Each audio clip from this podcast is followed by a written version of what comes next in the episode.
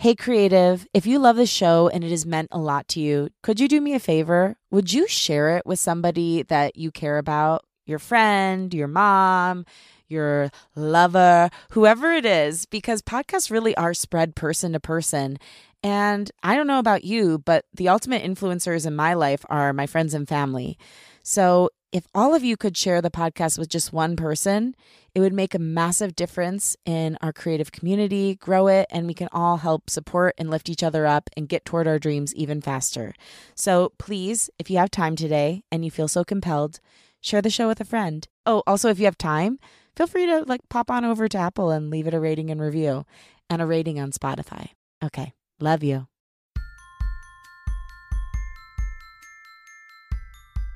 What's your relationship like with your family? What does family really mean to you, and how does it influence your creativity? Our relationship to our family is one of the most complex ones we have. It can be as beautiful and loving as it can be complex and heavy. Today's guest is a fellow Italian-American woman who pulls from her experience in her family and her culture for inspiration and healing, and her story will help you do the same with yours. Welcome to Unleash Your Inner Creative with Lauren LaGrasso. I'm Lauren LaGrasso. I'm an award-winning podcast host and producer, singer-songwriter, and multi-passionate creative, and this show is meant to give you tools to love, trust, and know yourself enough to claim your right to creativity and pursue whatever it is that's on your heart. Today's guest is December Rose, a k a. Rosie. She's a singer-songwriter, Italian culture content creator, vocal coach, and founder of December Rose Studios. Some of Rosie's career highlights include studying at the Royal Conservatory of Music, winning a New Artist Spotlight Award from Blastro dot com, and getting awarded New Music Weekly's Top forty Artists of the Year on the same ballot as Billie Eilish and Shawn Mendes. I wanted to have Rosie on the show for many reasons. First, I feel like we're long-lost sisters. We're both singers. We both love our Italian heritage and culture, and we love taking our culture and family experiences and putting them into our music, our videos, everything we make. I love how open Rosie is about, well, everything. From how hard it is to stick it out as an artist when you don't feel successful, to calling out and putting a stop to unhealthy family dynamics. Rosie is just a really brave and authentic person, and someone I'm excited to share with you. From today's chat, you'll learn why there are so many ways to make it as a musician, how to approach your artistry as a business, how to reparent yourself and heal your inner child, how to write about your family, and much more. Okay, now here she is, December Rose.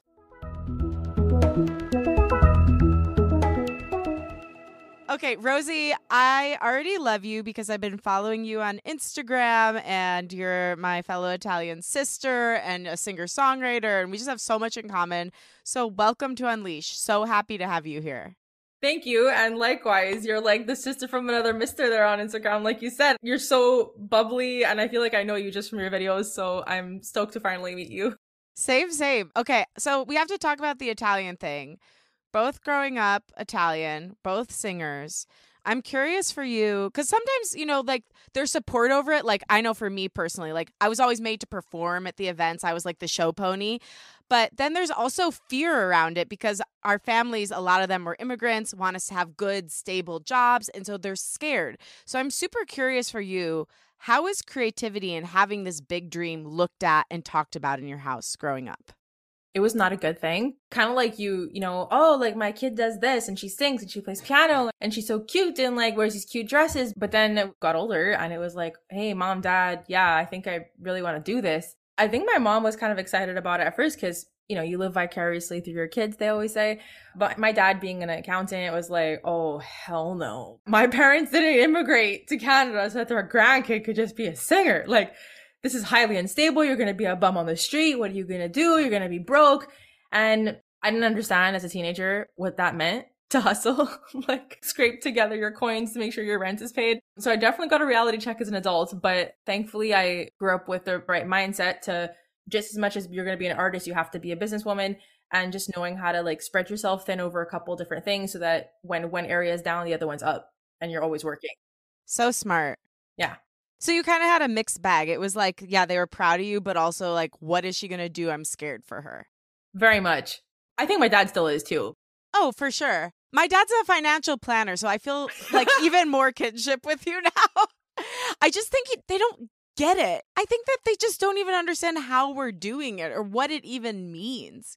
Very much. He's come to understand that if I'm not going to be doing that, you know, I think we all have those crises every once in a while. It's like, you know what? This is really not working. I've been having a really bad, like, few months.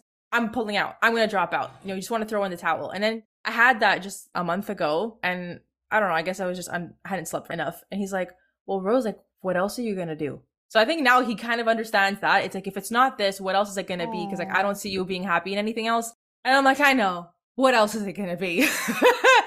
Probably nothing. I'm going to sleep on this for a week and I'll be fine next week. I want to ask some questions about that. So first of all, like, what was it like to have your dad validate you in that way, in that moment, to say, like, listen, yeah, this is really hard and I'm terrified for you, but you have to do this because I see that's who you are. What did that feel like? It was a butterfly moment. I guess you could say that it was nice to see that at least I'm seen. Even if it's twenty years late, but I'm seen now, and that I have his support to just continue, and that he has my back in whatever capacity that looks like. If that means, like, I need to borrow one hundred dollars or, hey, can you spot me for this and I'll pay you back later? I don't feel embarrassed, like, to be in that low position and be like, hey, I need help right now, or I'll get back on my feet soon. Or even just to bounce ideas off him, like, what else can I do from a business front? I consider myself a very generous person, and sometimes I overlook, like, my needs to survive in life. I want to make lessons affordable. I want to make studio coaching affordable. I want to do all these things so that other people can benefit and feel like they have someone that really has their back too. But I overlook the cost of living sometimes. And I'm like, shoot, like, things have gone up. I feel bad raising my prices. How am I going to make this all work? And sometimes he's that person and gave me that hard reality of, Rose, you're undercharging. Or like, this doesn't make sense anymore. This worked like three years ago. It's time to go up. Right. That is so important. And I think this is one of the best pieces of advice I ever got. My mentor said to me, you have to charge the people who can afford it so you can work with the people who can't.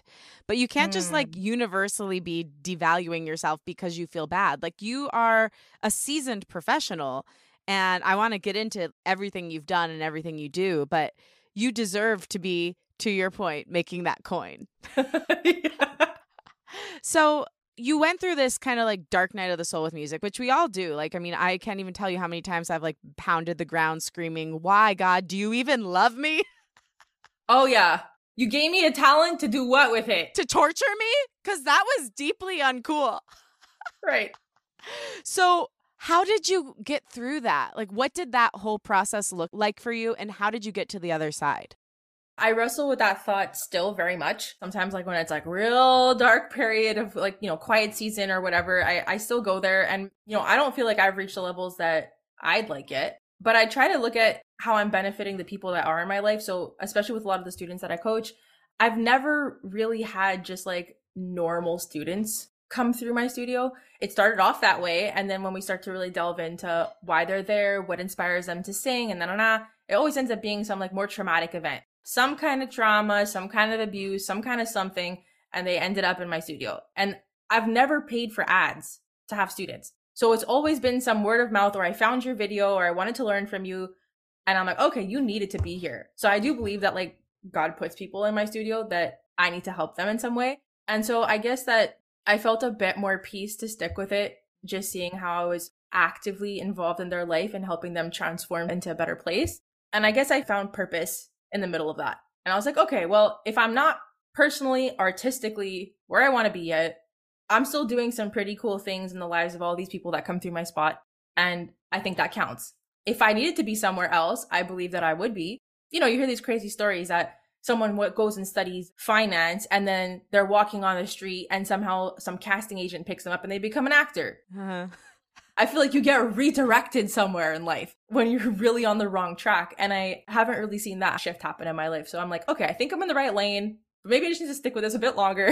Yeah. Get a bit more innovative with my approach, or like diversifying. And somehow, somewhere, I'll end up where I need to be. A hundred percent. And I think that we're sold such a limiting idea of what success looks like in many different creative industries, but certainly in music. We're taught that success is like if you get picked up when you're fifteen years old and become a pop star overnight, that's success. And that's the one and only definition, especially as women. But oh, through yeah. doing this show, I've learned there's so many different ways to have success as a musician. I had this woman on, Mary Gaucher. Have you ever heard of her? Mm-mm.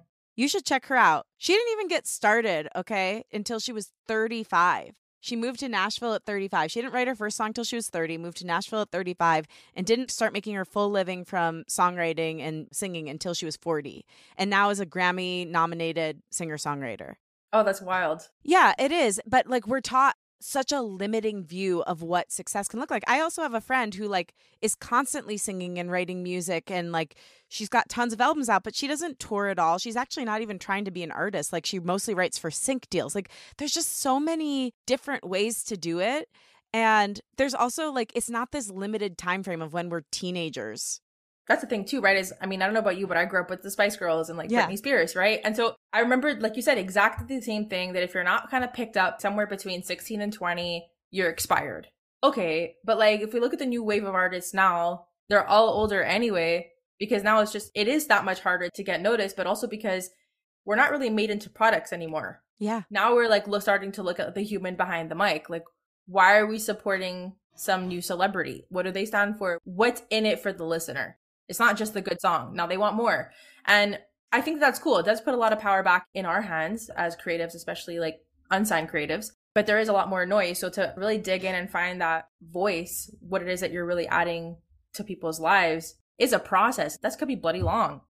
Yeah. This is something I've been thinking about a lot lately. What is it you're most yearning to say with your music? What is it that's on your heart and your mind right now the most? Ooh. Okay, so I have a lot of stuff that's been in like the back catalog that's been coming out. And this is stuff that I wrote maybe like a year or two ago that was written and finished. So right now what I'm working on, which I haven't really talked about yet. Ooh, exclusive. Yeah, very much. I'm actually starting to work on a gospel record precisely for the thing that you addressed before, is like this whole conflict with like, I believe, but I have this issue with trusting him in everything. And it's always selective. And if I don't see the results that I want, then am I being selfish? Does getting what I want affect how much I believe in him? And when you say him, you mean God. Yeah, yeah. With like all these nuances with the relationship of how do I just believe and be happy with what I have right now and remove like these expectations that society has told me I should have, or that I've created in my mind that I think should be success, when really he's maybe laying out a life before me of so much purpose that I'm overlooking because I'm so obsessed over this like one thing. How do you do that? I'm trying to figure it out. And that's like what the whole gospel record right now is like starting to shape up to be like. Wow. Like these questions and like these prayers, or like showing up to church and like just sitting there and at some point not listening anymore. I'm tuning out in the middle of a service that started off interesting. And then I leave being like, what did I just learn? I know that I learned in the moment there was something good, but I tuned out and now I don't remember. And I feel like I'm right back where I started when I walked in. Yeah. So this kind of like struggle to always like find him in your life, but so distracted. Yeah. With so many things. It's scary to just believe, because I struggle with wanting to control things, you know, and clutch mm-hmm. my fate. And I'm not happy when I do that. But I also think I have a fear that if I let it go, something bad's going to happen, or I'm not, Preach. yeah, I'm not going to get my dream. But it's like, if I actually had faith, I wouldn't have that fear and need to clutch. That's exactly how I feel. I do also like feel this need to control things, even if I'm not getting the outcomes that I want. But because I feel like, oh, well, if I do this, this, this, even though it hasn't worked, but I'm doing something. Yeah. So I'm being proactive about it in my imagination, but nothing's transpired. But I'm moving. So it must mean that I'm busy, that I'm active, that I'm working towards my goal. Do you think this is something like, I mean, I know a lot of people of a lot of cultures experience this, but I've noticed this particularly with a lot of my Italian American friends. I know you're in Canada, but Italian in general, like people who are of this ethnic group in various countries, there is this like sense of like trying to control and anxiety, but then having this incredible faith. Do you feel like this was something that was passed down to you, that you witnessed, and that is now living out in you? I think so. Yeah. Both my mom and my grandmother, like being my mom's mom, I would say that they were very religious, but I think in their own way. There was a lot of like religious manipulation in there because of their own trauma stuff and how they were brought up. But I think that between this like skewed fear-based perspective of God and also their natural like way of needing to be like motherly and overly controlling and micromanaging everything, I don't know, they kind of fuse together and they don't work. Yeah. So now that's like, that's me as the product of like having these two sides of like, I know that God is supposed to be this like peaceful and like all loving, merciful spirit entity, a higher divine, whatever the, the word is. Yeah. And then this clashing side that I need to control when we need to just submit to him because he's going to deliver us from whatever is not good for us and not serving us. I've definitely inherited it. I think it's all learned. Oh, it's so hard. Do you write about your family in your music at all? Very much. Yeah. I fleshed out a lot of it in my album that I released in twenty nineteen called Raise Your Voice. I had remade one of the songs on there called Mama, and that was obviously dedicated to my mom, but also to just express and use it as a way to help her recognize the impacts of her mental health neglect on myself, my sister, and my dad, and just what I was looking at from the outside. I don't think she got the picture with it, but that's fine. Did you like present it to her and say like, hey, mom, this is about you? So I was signed to a label, I think it was like twenty fourteen, and I was there until about twenty eighteen. And the Mama song was on a record I released with the label. And when she first heard it, like she flipped. She was mad. I was still living with her at the time. And when she first heard it, she was really mad. Like, what is this that you're telling the world? You're making me sound like a monster. And it was like not at all the case. But I think she knew how she had been behaving and how she had been treating all of us and that we were hurt by it. But she didn't really want to start to like look at herself and try to fix that. It was more avoidance. And my song was triggering for her because it was like, oh, Rose is announcing to the world that I was a bad mom. And it's like, okay, but that's not what I'm trying to say. I'm just trying to say like that you were a pillar in this household. And by you abandoning yourself, the pillar of this house fell. fell on us and into us. Yeah.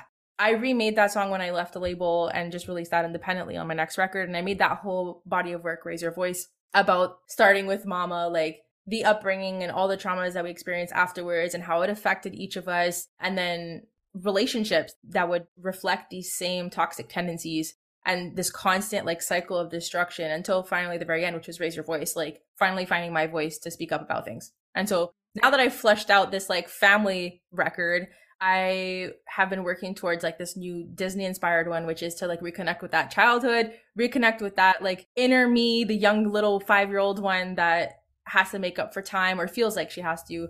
And just that like dare to dream again. And we're aging, but like there's still so much to live for and like this urgency to really live. And so that's, I guess, where the the Forever Getting Old comes from. I loved it. Oh my gosh, Rosie, there's so much to break down from what you just said. Thank you, first of all, for sharing it. No problem. I wonder if you would be willing, and I listened to so much of your music, but somehow I missed Mama. Would you be willing to share any of the lyrics from that, even just the chorus? I'm so curious to know more about it. Yeah, so I mean, it starts off with like, a house is not a home, to hell with it. The roof is on the ground, to hell with it. It's true that all homes have cracks, but tell me why is mine so broke? And then the chorus is just, Mama, why'd you have to go? Mama, why did you let go? Mama, you never saw us grow. And then I like lament about the mama for a while. I use the imagery of a house because for sure when she was more well, she was strong and like had things together and she was my favorite person. And it was like, who do you want to be when you grow up? It's like, oh, I want to be like mom. Like she's fun and she's so creative. And she wasn't a trained singer or anything, but she always loved singing and had these really cute Italian sayings and fluent in Italian. I was like, man, my mom's like super cool. But yeah, like the trauma and depression stuff just took over and consumed her. And she has like really become someone I don't know. I don't mm. recognize her at all. And I know my mom's in there somewhere, but she hasn't wanted to come out. So yeah. Oh my gosh. Wow. We have so much in common. This is wild. I wrote a whole song about my mom called Running Away. And the lyrics are, you keep running away from yourself. You keep running away. And I don't know how to help you and the shadows that you face because it's the family business just to run away. Did you like get her reaction out of that? Yeah, you know, my mom is actually pretty cool about it. She's pretty self-aware. Okay. I mean, I'm obsessed with my mom and I have a very good relationship with her. But I think one of my greatest pains in life has been I want my mom to be happy more than anything. And I think that's part of why I struggle with feeling happy sometimes or like feeling like I can achieve my dreams because I feel like my mom, and I hate saying this because I don't want to hurt her, but gave up on herself in some way. Yeah, I totally get that. And it's interesting because she always told me, you can do anything you want to do. I believe in you. You're amazing. And still to this day is my greatest supporter.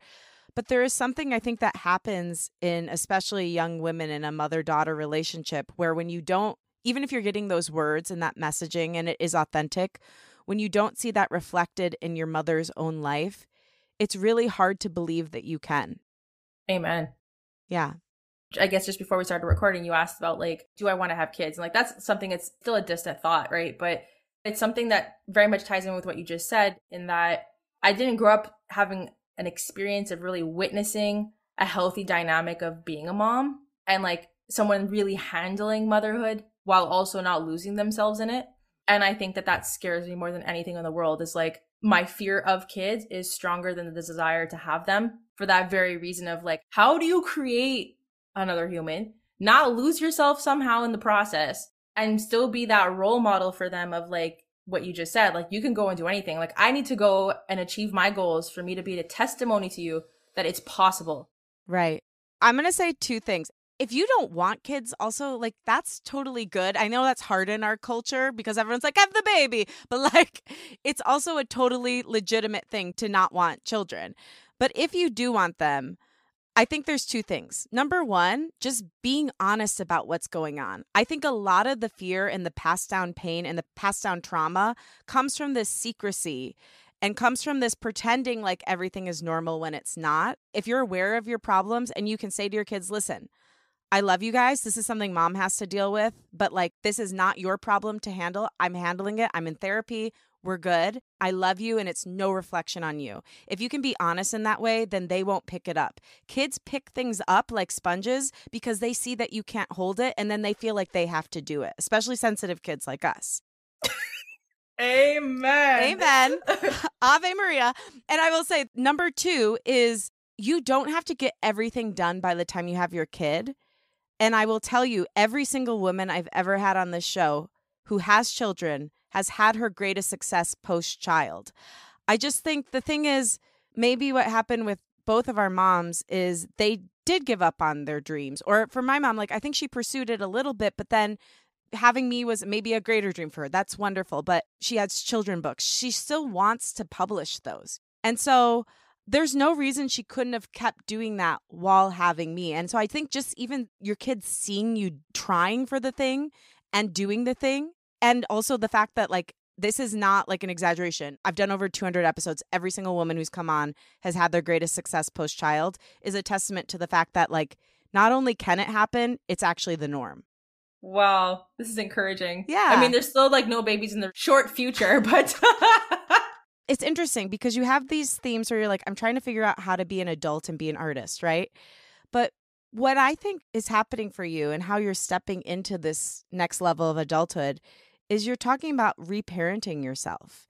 And I think just taking that step and healing your inner child and healing your inner child wounds helps you get to a place where you're ready to even start thinking about, okay, how could I have an actual human baby now that I've parented the child inside of me? Right. Yeah, this is just like to share the story. I went to see an osteopath in April because I had gone to the gym a couple years ago, hurt my shoulder blade and my kneecap. And I wanted to go start working out again. And I was like, oh, but that pain's going to come back. So I step in her office and she starts, you know, finagling with all of these body parts and whatever. And then she presses on the backside of my right ear. And I started getting these like visions and like flashes, not visions like you're hallucinating, but you know, like memory things or how your body kind of just pieces together images off of what you're feeling. And one of them in this moment with this ear was that I saw this like five-year-old version of myself mad with the adult self. And she's like, you can't go have a kid because what's going to happen to me? She's like, you're going to leave me like everybody else over some other stupid kid. And she was mad, like really angry. And so I'm trying to negotiate with her in this vision, like giving her a hug and like, well, it's okay. Like we can do it together. I still need you. Yeah, but what about me?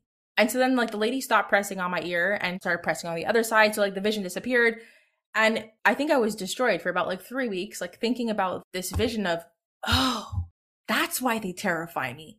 Just that aha moment of like, oh, well, I have to parent myself first before I can even go there in thought. Because like just the idea, like I teach kids all the time, But it's one thing when you go to like a family event and they're like, oh, well, you're at the age now. When are you going to have a kid and make us grandbabies or something? And you're like, well, like, forget it. Like, I'm happy to teach your kid and then you take them home. Yeah, that's so profound. Crazy aha moment. And so I've been trying to journal on that. Yeah, just to reflect on it and to take the time to do activities and to face fears. Like, you know what? I wouldn't have gone on hiking at this park. I was too afraid to go hiking. Okay, I'm just going to go hiking now. Do some like little things that I otherwise wouldn't have thought of doing just because. Yeah. I feel like you're on the right track. Yeah, I hope so. I really do. Don't we all? We'll trust it for now, but in five minutes, we're going to start trying to control it. Yeah, yeah, yeah. I want to ask you, because we both spoke about secrecy, I do think that this is such an issue in our culture, is secrecy, protect the family, don't tell the family secrets, even when it's something that's eating you alive inside. How has that been for you, and why do you think this is? I think, at least hearing this from my grandmother, it was this image, like, you're coming to Canada from Italy, or you're coming to America. Yeah. And my grandma was raised in Canada, by the way, too. She grew up in Windsor, which is so crazy. Oh, it's like right next door. Yeah. Yeah. Yeah. Like, my grandmother came here and it was this whole image to uphold. I made it out of Italy. I'm in the land of white picket fence and opportunity. But then when she got here, she started experiencing domestic violence, so on and so forth, and then raised my mom and, and her brother in that. And then that unfolded. And then my mom had me. And so it was very protective of like, this is shameful. Like, she experienced domestic violence. I guess she made the wrong choice. She has to lie about Canada to her family back home because they would be worried and God knows what would happen. But it didn't look like a success story if she was honest. So with my mom experiencing trauma later on, and then on account of that, my sister and myself as well, then it was like, oh, well, people are going to think she's crazy. So it was this image of mental health. So we weren't talking about this, and that makes you crazy to have a problem. So keep that hush.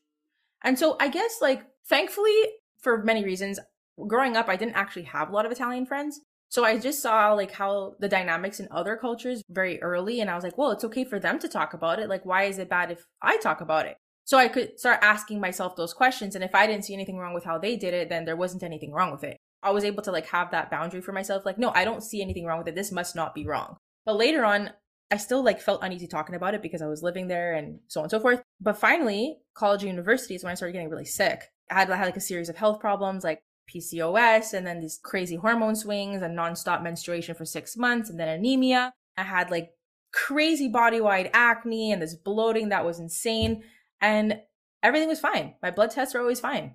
You know how it is, like you show up at the doctor's office, oh, well, you're just like a hypochondriac because you're always saying that you feel sick, and crippling anxiety that like I felt like I had ants like crawling on my skin. It was just like constant itch for this anxiety that I had. Your blood tests are fine. You're a little anemic. Just take some iron pills and you'll be okay. Okay, but I'm clearly not okay. And so that's when I started to turn to the holistic world and got introduced to naturopathy and homeopathy and N A T and all these like other ways of approaching health. And then they would always ask these very intricate questions, you know, about like, how do you feel? What do you mean, how do I feel? I feel like shit right now. Like, what do you mean? But all these questions about like imagery. Okay, well, if you could describe the physical sensations, what do they look like? Mm. And so this like kind of opened up a whole new part of my brain. And how old were you when this was happening? Probably like twenty-one. Wow. And opened up this whole new part of my brain to seeing health differently. And then finally, the guy that like really did a big number on my health was this somatic hypnotherapist that I went to go see like four years ago. I walked into his office with excruciating rib pain. I had had three bronchitises back to back over six months. I don't know if this was considered a bruised rib or dislocated rib, but I remember I felt them pop. While you were hypnotized? No, this is like before I stepped into his oh, office. I okay. had been coughing for weeks, holding myself. And in that time is when I felt these pops in my ribs, and it was excruciating because I couldn't sing. I could barely lie down. I couldn't move. And so I go into his office like completely desperate. And I'm like, look, I don't know what's wrong with me, but there's something wrong. And in his office, like under the hypnosis, is where I saw like all this stuff I had neglected, like mommy issues and this crying that I had to do. And I literally wept in his office for three hours. But I left, and my ribcage pain was gone. And I just cried, cried, cried, cried, cried, cried. It was like insanity. I didn't know I had that much water in my body.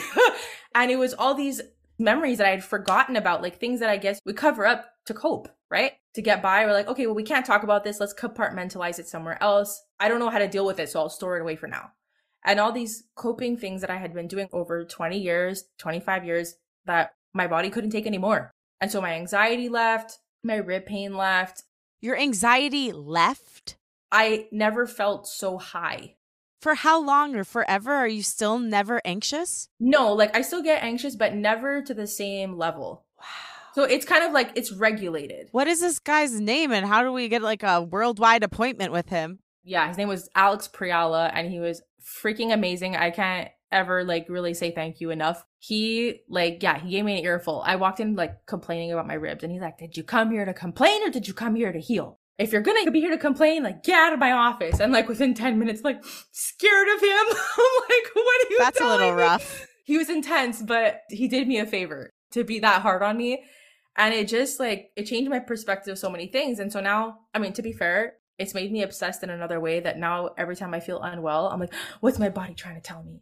It's interesting. You're really ahead of your time, because I feel like the past six months to a year, everybody's talking about this. At least everybody who is like kind of in the woo-woo world or in this like podcasting space. I'm hearing people talk about it a lot, where it's like, what is your body's intelligence? Like, okay, you have a stomach pain. It's not just a stomach pain. What's actually going on? Why does your stomach hurt? So you were, I mean, four years ago, no one was talking about this stuff.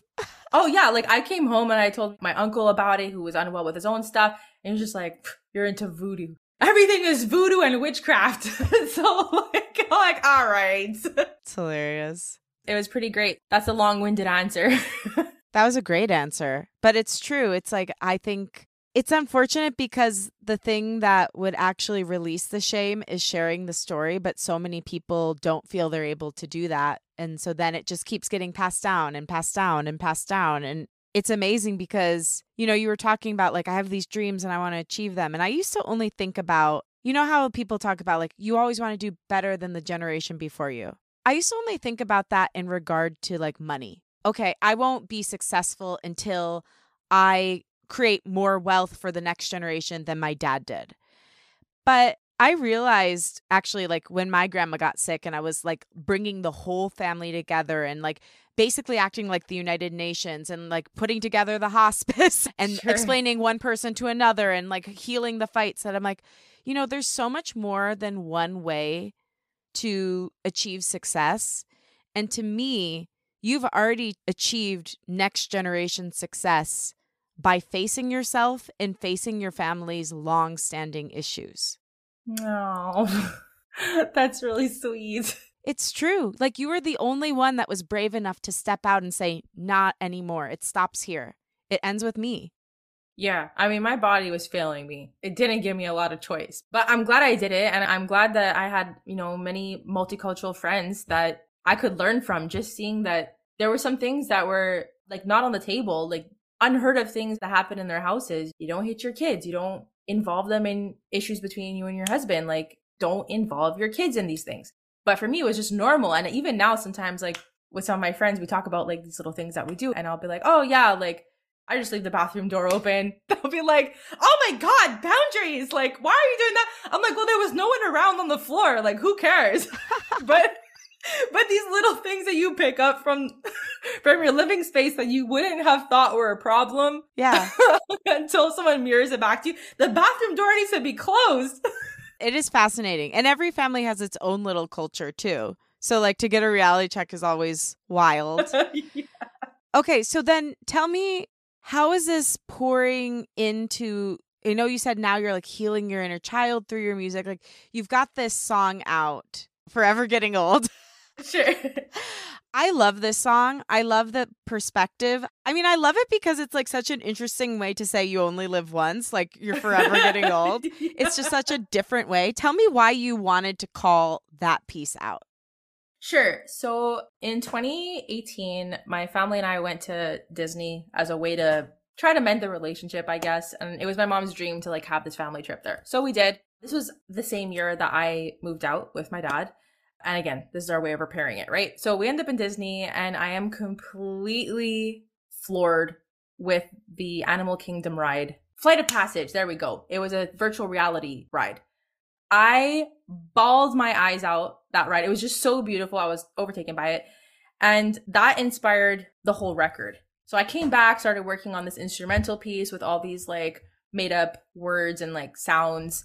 And then wrote this one, Forever Getting Old, a little while later when I met Oliver Charles, who's one of the co-writers. And we were talking about this Disney trip and just this like need to reconnect with that imagination that we had as children, that anything was possible. Like, what was our wildest idea and wildest dream?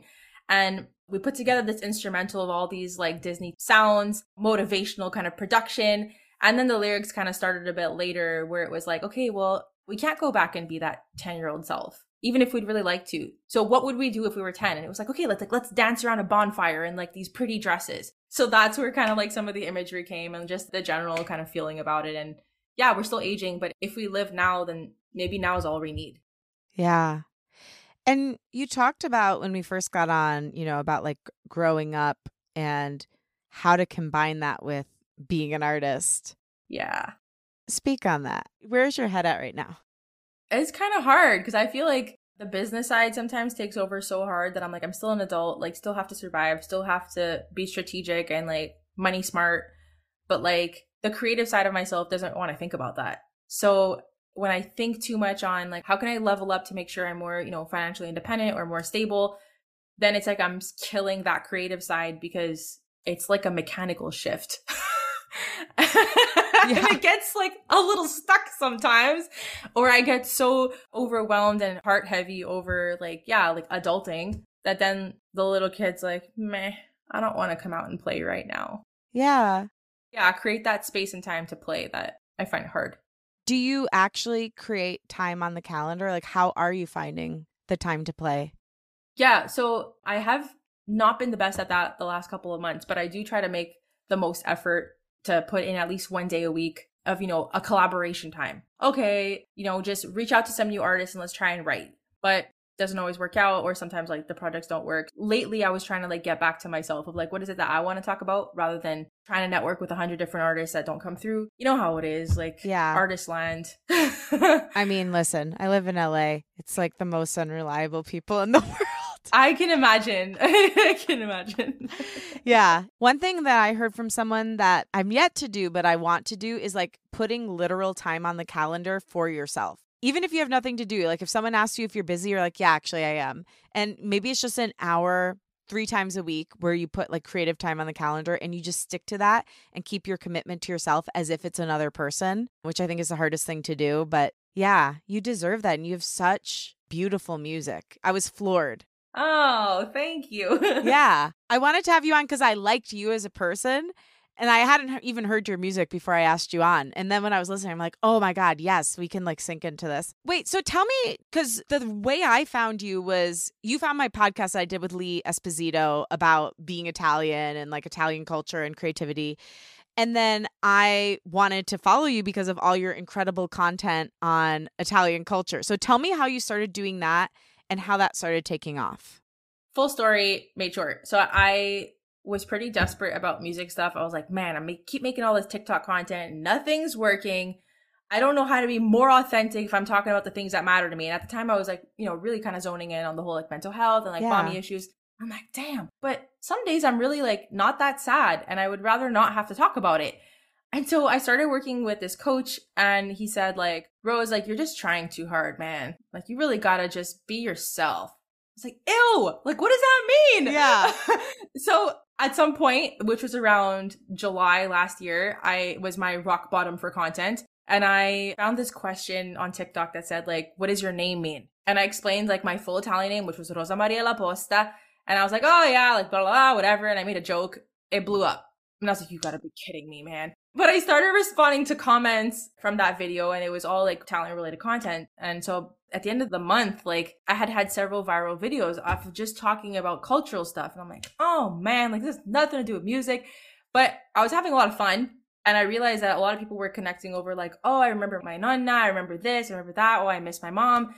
And I was building this community of people that all like reflected back to this time that it was a beautiful time. I remember I have like a lot of really great memories from these Italian parties and like, you know, silly things our grandparents did. And at that point I realized like, okay, I'm talking to my friends, even though I don't know these people, but they're still my friends. And they're invested in what I'm saying. I'm bringing some kind of nostalgia or some kind of value to their life every day with these videos. And I'm enjoying talking to them. So through doing that, I just started to build these relationships with people online. And I realized that that was like way more important than just trying to market my single all the time and like hustling all this content that nobody cares about, because why should they? Well, and that you weren't enjoying doing. It wasn't like it felt like, oh, yes, like that feeling when you write a song. You're trying to figure out, like, how do I cram my song into this like weird concept so that I can get somebody to care about it? It's interesting because you described something like when the video took off, which is probably what you've been wanting, like a viral video, right? When yeah. it took off, you're like, oh, not like that, though. Yeah. Exactly. I so relate, because like when I do something stupid and funny and it takes off, I'm like, that sucks because I didn't even try in that. And that's not fair, because the thing I tried and didn't get any views.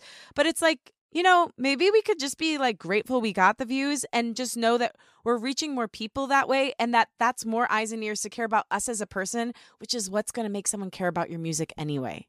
That ended up being like the long game strategy that I was like, you know, I just need to keep building these relationships with people, keep delivering like good content that makes them feel like they're understood. Right. And then they're seeing that also being responsive, right? Because like that was something that was really cool about you, is that one of my friends had sent me your podcast. Then I listened to it and I was like, okay, it's just a shot in the dark. I'll comment, but like maybe she won't even see my message. But you responded, and like that was something that counted for me too, just like extra elevated respect, because it's easy to get comments flushed away or D Ms that get lost, and that happens to all of us. But you actually responded, and I was like, oh my God, like so good. And she responded, what? Like, oh, and so I thought that was really cool. And so I try to make an effort of doing that too, you know, even if it's not every single time, but when they comment, yeah, I want to respond. I want them to know that their comment matters, that their engagement matters, their message got to me. I think all that goes a long way. What's your advice to someone who's trying to build a community? Ooh, that is a good question. I think you need to genuinely care about having one. If your end goal is like, oh, I just want them to go and listen to my music, or I just want them to go and buy this merch, I think that it's going to always translate in what you're making. So you need to have like some actual care for these people that are going to be influenced in some capacity by what you're saying, to treat it like your family, as you would show up at a large dinner party or a barbecue, and talk to them as you would to them, with respect, with kindness, with love, with insight, advice. Yeah, to really like nurture and foster those relationships like they depended on you. Mm, that's beautiful advice. I kind of think of it this way. When you have a community online, it's like you're inviting people into your home. I just think how beautiful, like they wanted to come over. Yeah. Yeah. Like the least I can do is give them a glass of lemonade. Jesus. Right. Yeah. Yeah. How are they converting to this song? Like, are they going and listening and giving you feedback? What has that been like? Yeah, I've definitely seen a growth in my listening since, uh, you know, all this stuff took off, but it's not the numbers that would justify like, oh, you must be a legit artist, right? Like, it's not cracking like tens of thousands of listeners per month, but it's some growth and more engagement than I've had before. But also in general, just more opportunities to be present in the community. I mean, at the moment, like I have this gig that I'm the face of the gelato in Montreal, that I'm going around to all these like little gelato shops to like report on the ice cream and talk about it and promote local businesses. And like, ask me last year if that was ever going to be a thing, and I would have said, hell no. Yeah. I couldn't fathom that. But, you know, it's opened up a door to that and some more like emceeing opportunities, and just to be social and to be the face of different things in the city. Yeah, and by consequence, people are like, oh, she's also a singer. Oh, Madonna, I had no idea she was doing all this stuff. It's just fun to be doing all these new things. I hope along the way, yeah, more people will discover the music, because that's obviously something that I hold close to heart. Yeah, that's you. They will. It's just a matter of timing. What is the benefit of walking through open doors? Well, for me personally, I think that it helps me remove like the performance anxiety. I get to step away from like, this is not a performance, because I've already been welcomed, so I can just be. But when I'm trying to enter the doors and I feel like I have to perform well, they have to like me, I have to show them that I'm good enough, whatever my insecurity is at that time. But whatever it is, I have to be great. When the door's already open, I walk through, they already know who I am, like I've already been well received, and by just being, I'm already going to do a better job. Yeah, that's beautiful. And something I think, I mean, it's something I've struggled with a lot. I don't know about you, but like putting my self-worth into my career. A hundred percent. How are you doing with that? And how are you working on knowing that who you are is the best thing about you? Actually, when the Italian content went viral, I think that that shifted something in my brain for me. Huge. It was very healing for me to have that just happen, because it was like, oh, wait a minute. I am more than just my music. I am still a person, and I'm still fun to be around, and I still offer value, and I still do all these like nice things for people with love and compassion that has nothing to do with my creative spirit of these other things that I like. I guess that just like was a validation for me to realize like that doesn't tell me that I'm worth being around. It doesn't mean that that's my only way to be successful, or my only way to find fulfillment, or to have fun, or to still use my creativity.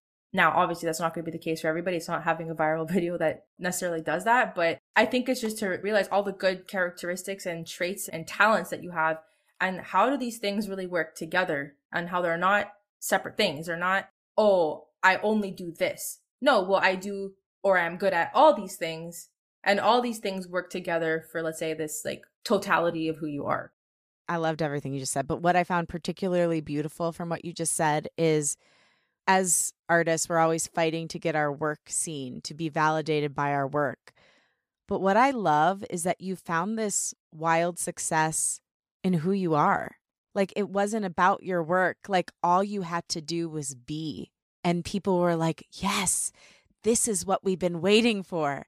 And how much more validating could it be that you as a human are worthy when you showed up and were yourself, and people were like, yes, we want more of that.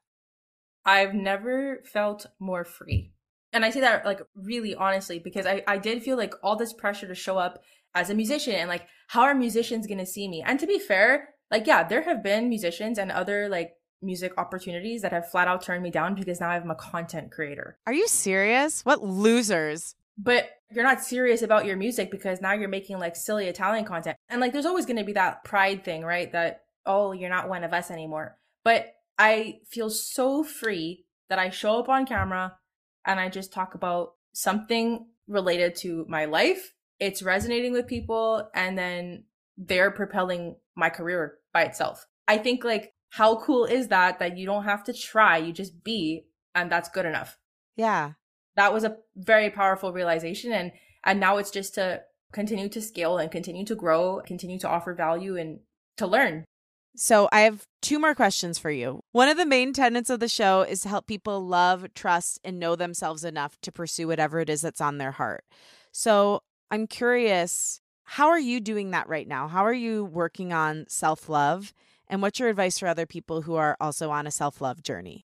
Yeah, what I'm doing right now is I'm trying to remind myself that if I had picked anything else in life, would I have wanted to stick by it with the same tenacity that I have with music? And the answer is no. So could I have been good at other things? Yeah, probably. Could I have like been successful in something else? Sure, maybe. But music always felt like something I needed to do, and that was never a question. But how to pursue it is, I think that I have to feel purposeful and fulfilled in whatever it is that I'm doing. If I'm not, then I don't think that that's what I meant to do in life. And I think that reminding myself of that has been helpful to just stay committed to the journey, so that I don't start second guessing everything that I'm doing during the tough patches. Because sure, I could go get a nine to five that maybe pays pretty okay, but I might rather have like the crazy feast or famine of the music stuff, knowing that I'm really doing good work for not just myself, but society and people and people that walk through my studio. Right. I think it's really just to remind yourself that, I believe this anyway, that each of us came to this earth with like some kind of purpose.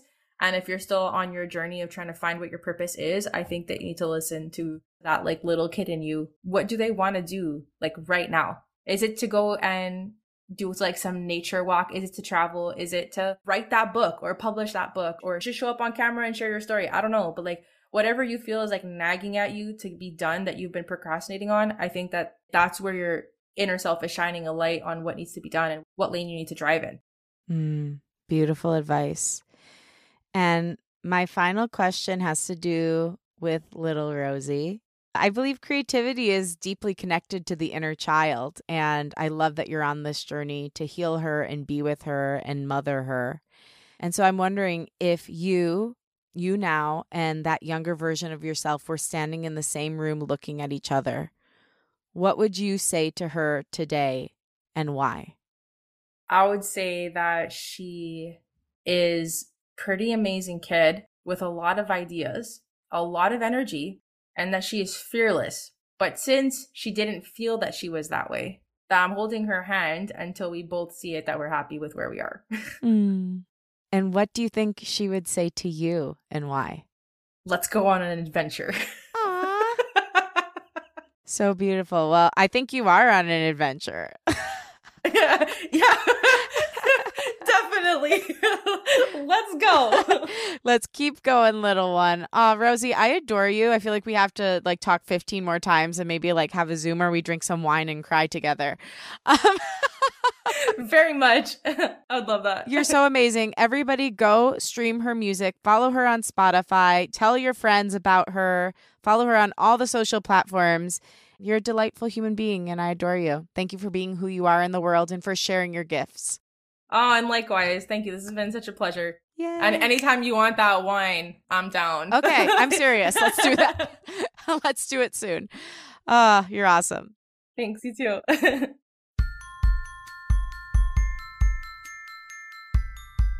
Thank you for listening, and thanks to my guest, December Rose. For more info on Rosie, follow her at December Rose Music. Check out her single, Forever Getting Old, wherever you get your music, and visit her website, December Rose Music dot com, to find more of her music and videos. Thanks to Rachel Fulton for helping edit this episode. Follow her at Rachel M. Fulton. Thanks to Liz Full for the show's theme music. Follow her at Liz Full. And again, thank you. If you like what you heard today, remember to rate, review, and follow the show on Apple Podcasts, Spotify, or wherever you get your podcasts. Share the show with a friend and post about it on social media. Tag me at Lauren LaGrasso and at Unleash Your Inner Creative, and I will repost to share my gratitude. Also tag the guest at December Rose Music so they can share as well. My wish for you this week is that you can call out and start to heal long-standing familial dysfunction, trauma, and pain. Big ask, I know, but it really can end with us. And when we start to heal, it heals all the way up and down the bloodline. You are the one you've been waiting for, and you can step out of line and create a new story for you and your family. I love you, and I believe in you. Talk with you next week.